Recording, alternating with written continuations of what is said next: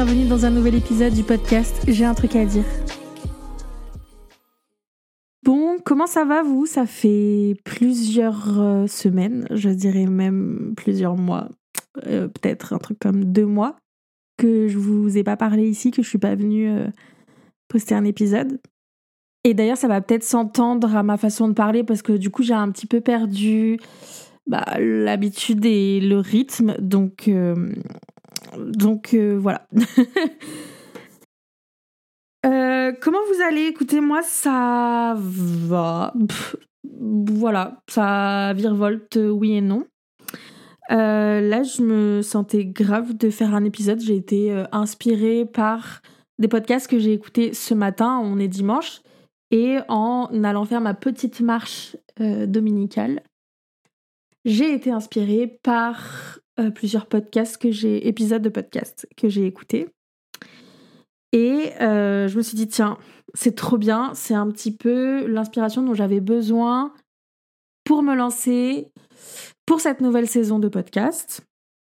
Parce qu'en fait, j'ai plein de sujets dont j'ai envie de parler, évidemment, mais je savais pas comment rentrer dans le vif du sujet. J'avais un peu peut-être des projets trop grands pour moi maintenant en tout cas dans le sens où je pense que je planifiais un peu trop gros par rapport à ce que euh, je me sens de faire.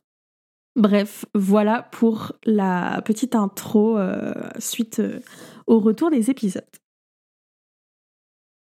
Non, ce n'est pas un titre, ce n'est pas un titre putaclic que vous avez vu en cliquant sur cet épisode.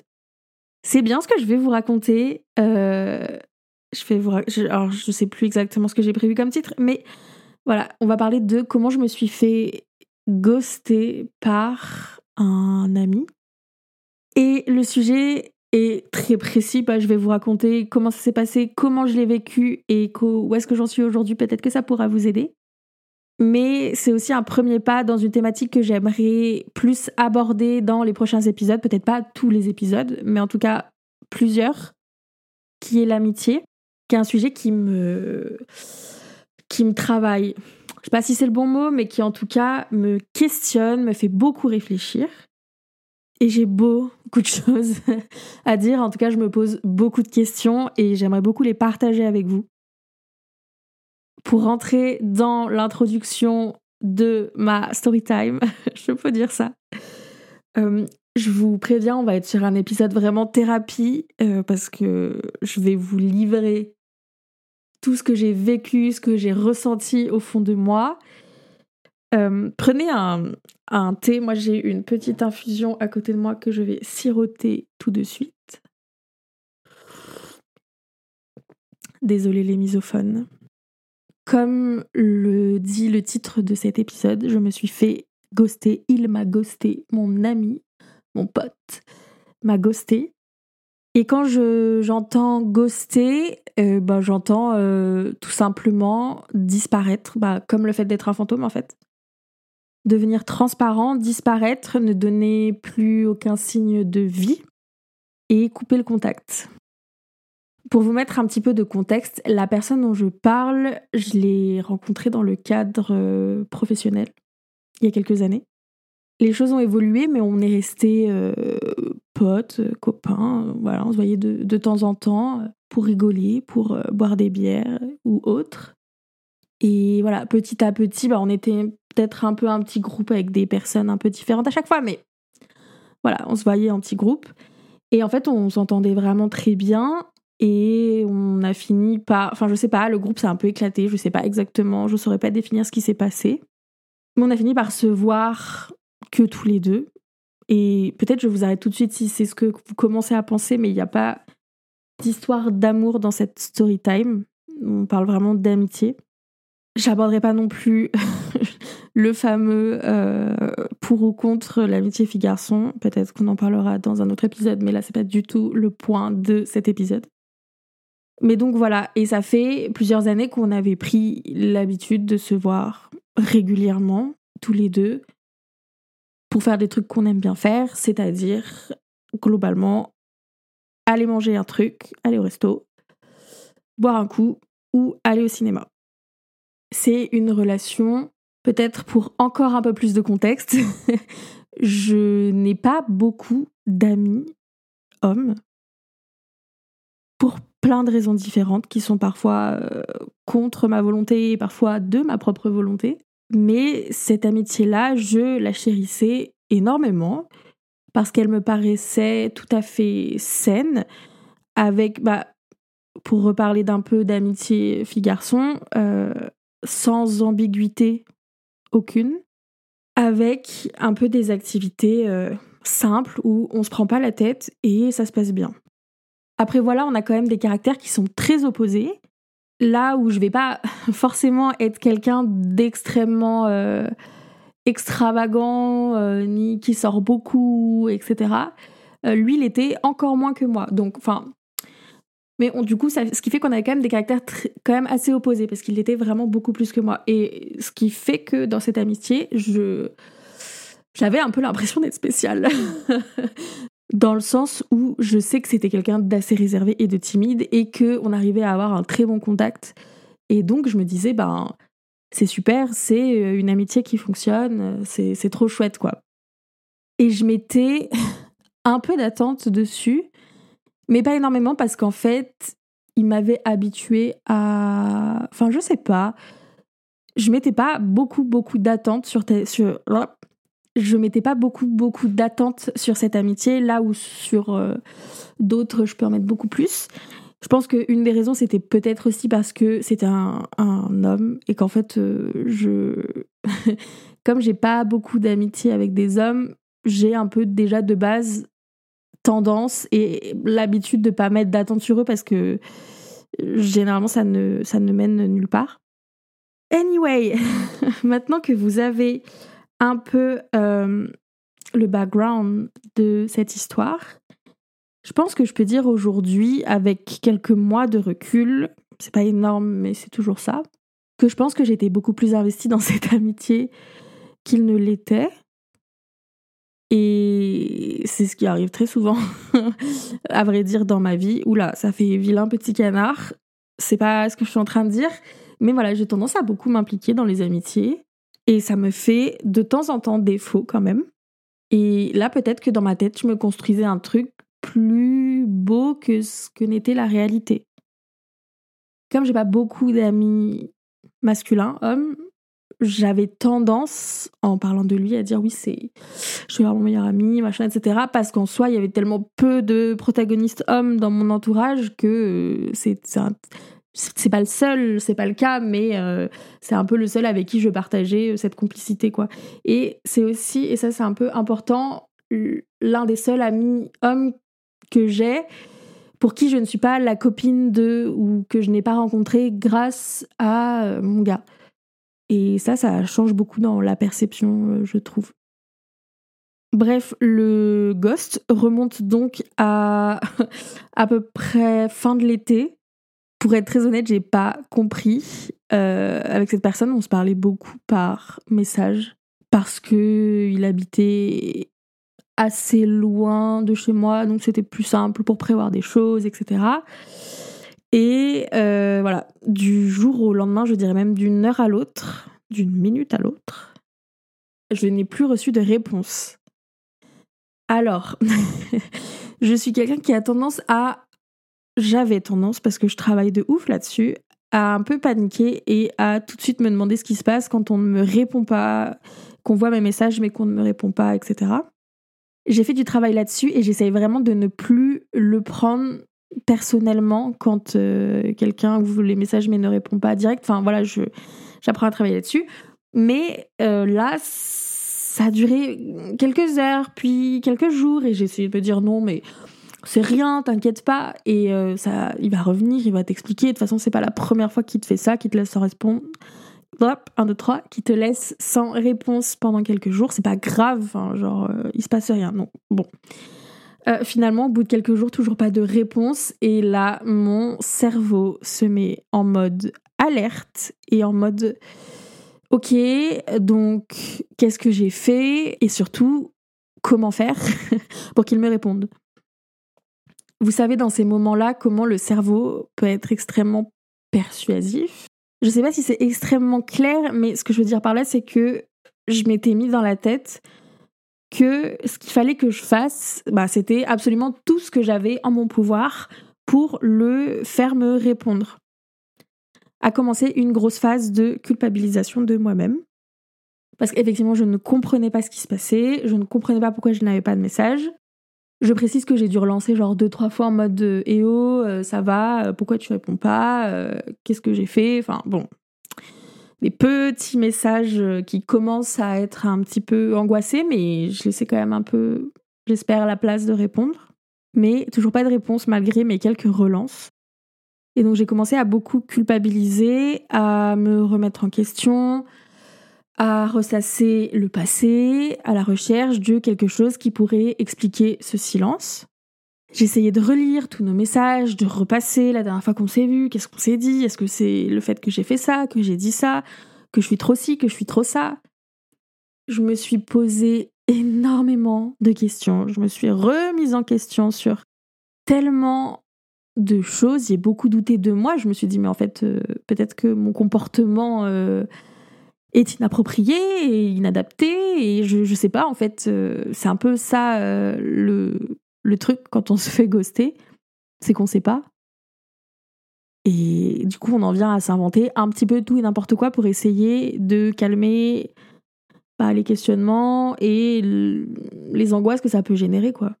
Évidemment j'ai ressenti énormément de peine et de tristesse mais une tristesse pure, dans le sens où j'avais rien à quoi me raccrocher. Donc j'étais juste triste. J'avais un gros chagrin, alors pas un chagrin d'amour, mais un chagrin d'amitié. Et je sais pas si c'est la première fois que ça m'arrive d'avoir autant de peine pour euh, un ami qui disparaît de ma vie. En tout cas, ce qui est sûr, c'est que, enfin, je me souviens pas avoir vécu un aussi gros chagrin d'amitié dans ma vie. Ça m'a un peu frappé parce que je me posais pas trop la question. Enfin, je commençais déjà un peu à m'interroger sur ce que c'est euh, l'amitié, mais je m'étais jamais trop figuré à quel point un chagrin d'amitié, une rupture amicale, ça pouvait être aussi douloureux, voire plus douloureux qu'une rupture amoureuse. Pour vous donner une image, vraiment, je me sentais comme quand j'étais au collège ou au lycée et que mon humeur dépendait de l'humeur ou enfin de ce que une autre personne me donnait. Typiquement, quand j'étais au lycée, si mon mec faisait la gueule pour je ne sais quelle raison, j'étais dans un état déplorable jusqu'à ce qu'il veuille bien à nouveau euh, m'adresser la parole. J'étais incapable de gérer mes émotions et d'exister euh, en sachant qu'il y a quelque chose qui va pas, mais en passant outre et en continuant d'exister. Et en fait, c'est la même chose qui s'est passé là. C'est terrible à dire. franchement, j'espère qu'il écoutera pas ce podcast parce que franchement, c'est c'est peut-être hyper lourd à entendre. Mais voilà, je me sentais comme ok, je peux plus avancer, je sais plus quoi faire. Euh, je déjà parce que je remettais tout en question, donc je me suis dit oula, euh, qui suis-je Qu'est-ce que je vaux vraiment Est-ce que je suis vraiment digne d'amitié si on me, on me ghoste comme ça et qu'on ne me donne aucune nouvelle et aucune raison? J'ai vraiment ressenti une grande injustice. En fait, c'est vraiment le fait de ne pas avoir de réponse, d'information sur laquelle se reposer pour se dire ok, je sais pourquoi on ne me parle plus et on a coupé les ponts. J'avais rien, et j'ai toujours rien en vérité, hein, spoiler euh, pour la fin. Donc en fait, on se... je me raccrochais à rien. Je me sentais vraiment comme une vieille chaussette qu'on balance et à qui on donne même pas d'explication en fait. Euh, juste on la jette. Et dans tout ça, dans tout ce tourment, euh, j'ai eu, je pense, des comportements qui, malgré moi, donnaient pas du tout envie de revenir. Parce que moi, mon but, comme je vous l'ai dit il y a quelques minutes, c'était qu'on me réponde et qu'on m'explique. Et donc j'avais des comportements qui, sont extrêmement...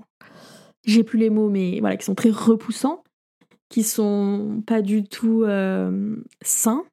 Je pense que j'ai été très toxique, où j'ai envoyé plein de messages. Et il y a des soirées où je me sentais super mal et j'avais l'impression que la seule façon de décharger, de déverser, c'était d'écrire tout ce que je pensais dans des messages et de lui envoyer. Donc il y a plusieurs moments où juste il a dû recevoir des pavés, peut-être pas des pavés parce que j'écrivais pas des pavés, mais quelques messages disant bah voilà pourquoi tu fais ça, je suis triste, etc. Clairement quelque chose qui donne pas envie de revenir. Mais à ce moment-là j'étais en mode il faut qu'il comprenne le mal que ça me fait et quand il aura compris, en fait il se dira putain mais waouh c'est horrible en fait ce qu'elle ressent. Bon bah je vais euh, tout faire pour qu'elle ne ressente plus ça. Spoiler, il faut croire que ça ne fonctionne pas comme ça, puisque euh, rien de ce que je ne faisais n'attirait son attention, ne lui a donné envie de me répondre. Bien au contraire, je pense que ça lui a même plutôt confirmé, euh, je ne sais pas, son envie de plus me parler. En fait, je ne sais pas, mais je, je spécule. J'en suis venue du coup à m'inventer des histoires pour essayer de comprendre, pour pouvoir passer à autre chose. Parce que c'est ça qui est difficile, c'est qu'au bout d'un moment, je me suis un peu résignée. Enfin, j'ai fini par me dire, ok, je vais pas avoir de réponse, il va pas revenir dans ma vie. Donc, ok, je vais essayer de comprendre par moi-même pourquoi je n'ai plus aucun signe de vie. Sauf qu'en fait, quand on fait ça, on se met, enfin moi c'est ce que je faisais, à émettre plein d'hypothèses sans jamais savoir laquelle est la bonne et si même une seule de ces hypothèses est la bonne. C'est un peu comme le chat de Schrödinger. Je pense que je fais une bonne comparaison. C'est-à-dire que c'est à la fois toutes les histoires, mais à la fois aucune des histoires. Ce qui est assez horrible parce qu'en fait, au final, en voulant me raccrocher à quelque chose, en essayant de me dire, bah oui, de trouver une raison logique à ça, bah il n'y avait pas de raison logique. En fait, je n'en sais rien. Peut-être que j'ai un peu vécu la courbe du deuil. J'en sais rien, je la connais pas. Je sais qu'il y a un moment donné où je me sentais vraiment comme une vieille chaussette qui ne méritait pas le respect, qui ne méritait pas d'explication, et ça m'a un peu révoltée. Et j'avais euh, des amis autour de moi qui me disaient, mais en fait, euh, arrête de... Bon, c'est plus facile à dire qu'à faire, mais...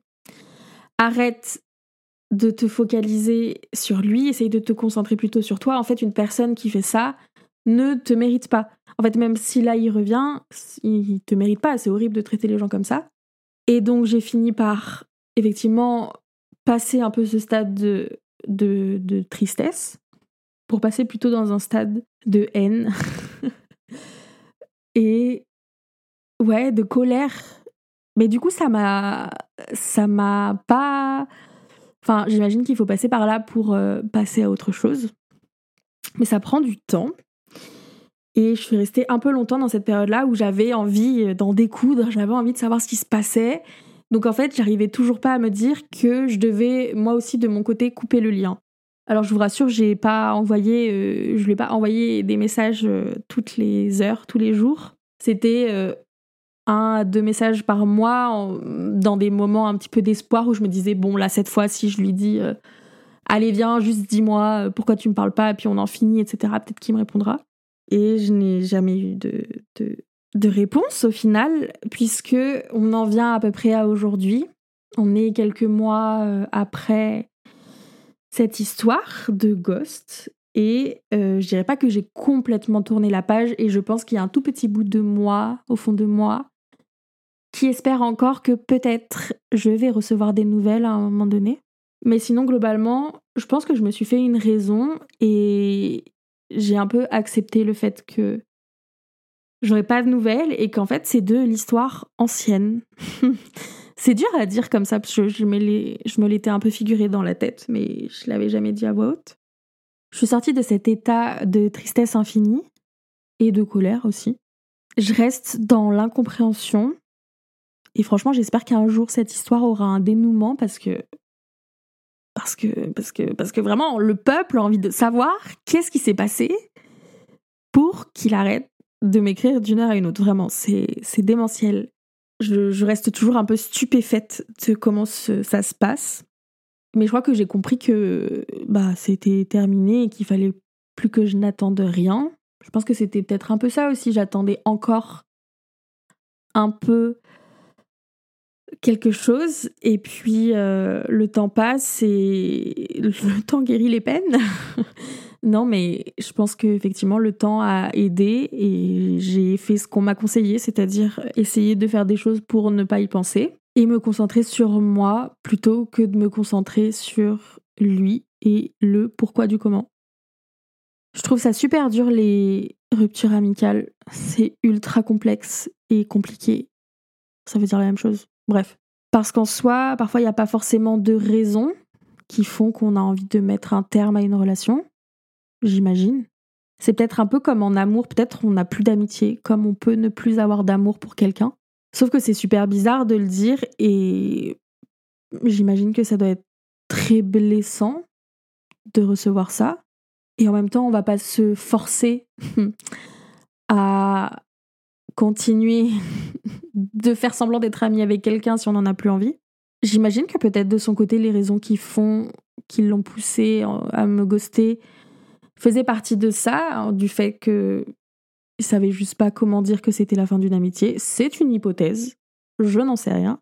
Encore une fois, je prête des intentions dont je ne, que je ne connais pas vraiment. Mais du coup, c'est pas, c'est pas cool, c'est pas faire dans le sens, euh, c'est pas juste. C'est vraiment une injustice que de ne pas dire aux autres.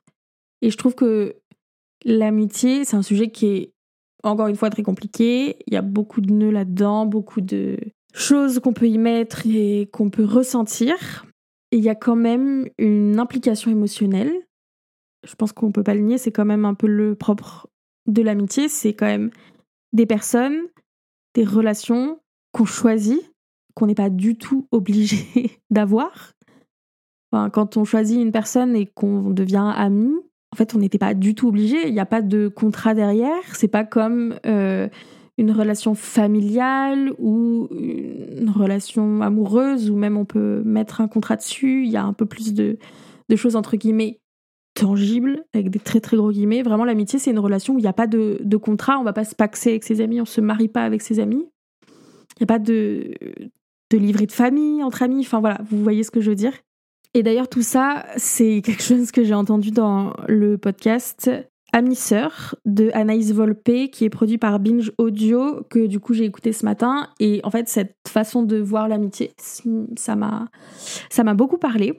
Et je me suis emmêlée dans ce que je voulais dire. Du coup, je sais même plus où j'en étais. Tout ça pour dire que les ruptures amicales, c'est compliqué à gérer. Et peut-être qu'on en fera un épisode parce que c'est pas la seule que j'ai vécue. J'en ai vécu quelques-unes là ces derniers mois et peut-être que ça veut dire quelque chose ou pas, mais voilà, ça m'a appris à les expérimenter et à me rendre compte que c'est pas parce que on est amis que c'est plus simple de briser une relation. Au contraire. Cet épisode touche bientôt à sa fin. Je pense avoir fait le tour de comment ça s'est passé, ce que j'ai ressenti et vaguement de ce que j'ai fait pour sortir de cet état de tristesse et de colère. Vraiment, si je n'ai qu'un seul conseil, si je dois donner des conseils, c'est le temps. le mieux quand même, c'est d'avoir des explications, hein, on est bien d'accord. Peut-être si je peux faire passer un message à tout le monde, c'est ne ghostez pas les gens dans n'importe quel type de relation. S'il vous plaît, dites les choses, n'ayez pas peur de dire les choses, c'est mieux de se prendre dans la tronche des choses horribles plutôt que de ne pas savoir. Je trouve que c'est vraiment la pire torture au monde, rien que ça, de ne pas savoir. Et pour vous, si jamais ça vous est arrivé, eh ben, il va falloir beaucoup de temps et de recentrer, de se recentrer sur soi-même, pour euh, avoir reconfiance en soi, se rendre compte qu'on a de la valeur et que c'est pas forcément notre faute en fait ce qui se passe. Et je vous promets que tout ira bien. J'espère que cet épisode vous aura plu et vous aura pas trop plombé. Moi j'avais vraiment envie de parler de sujets un peu plus deep dans cette euh, nouvelle saison du podcast. Et on commence là avec un truc extrêmement profond, quelque chose euh, que j'avais envie de raconter mais je me sentais pas forcément prête et là, ça y est, c'est fait. J'ai déposé ma petite histoire et vous la recevez et j'espère que peut-être ça pourra vous aider. N'hésitez pas à vous abonner au compte Instagram j'ai un truc à dire podcast pour ben, suivre euh, les nouveaux épisodes, suivre les nouvelles aventures. En attendant, prenez grand soin de vous. Je vous dis à la semaine prochaine. Je sais pas, je sais pas trop quel rythme je vais adopter. On va voir dans quel cas, du coup, abonnez-vous à Instagram pour être sûr d'avoir les infos de sortie. Et puis moi, je vous dis à la prochaine. Prenez grand soin de vous.